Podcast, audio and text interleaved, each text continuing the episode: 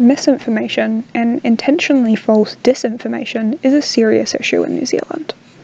While this country may be more familiar with medical misinformation, such as that spread during the COVID-19 pandemic, political misinformation, which is an issue many Kiwis may write off as a uniquely American issue, is also a threat to democracy in Aotearoa.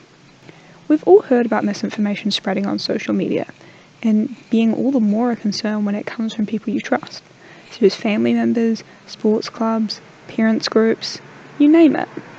But it's not just online, and therefore not able to be simply avoided by logging out of Facebook.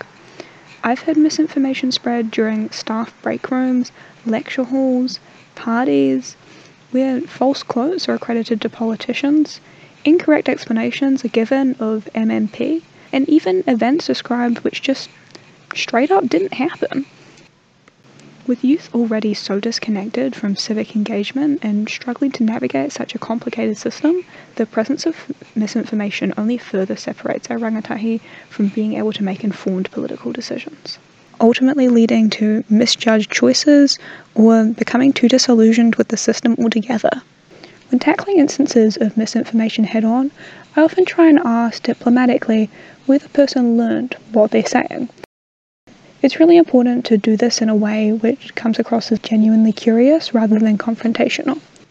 Everyone can help by making sure to uplift sources which are accurate and truly impartial, especially those which are accessible to youth and those of all different backgrounds. Tackling misinformation requires a collective effort, and it can't be solved overnight, but ultimately we all have a part to play in helping to create a better informed society overall.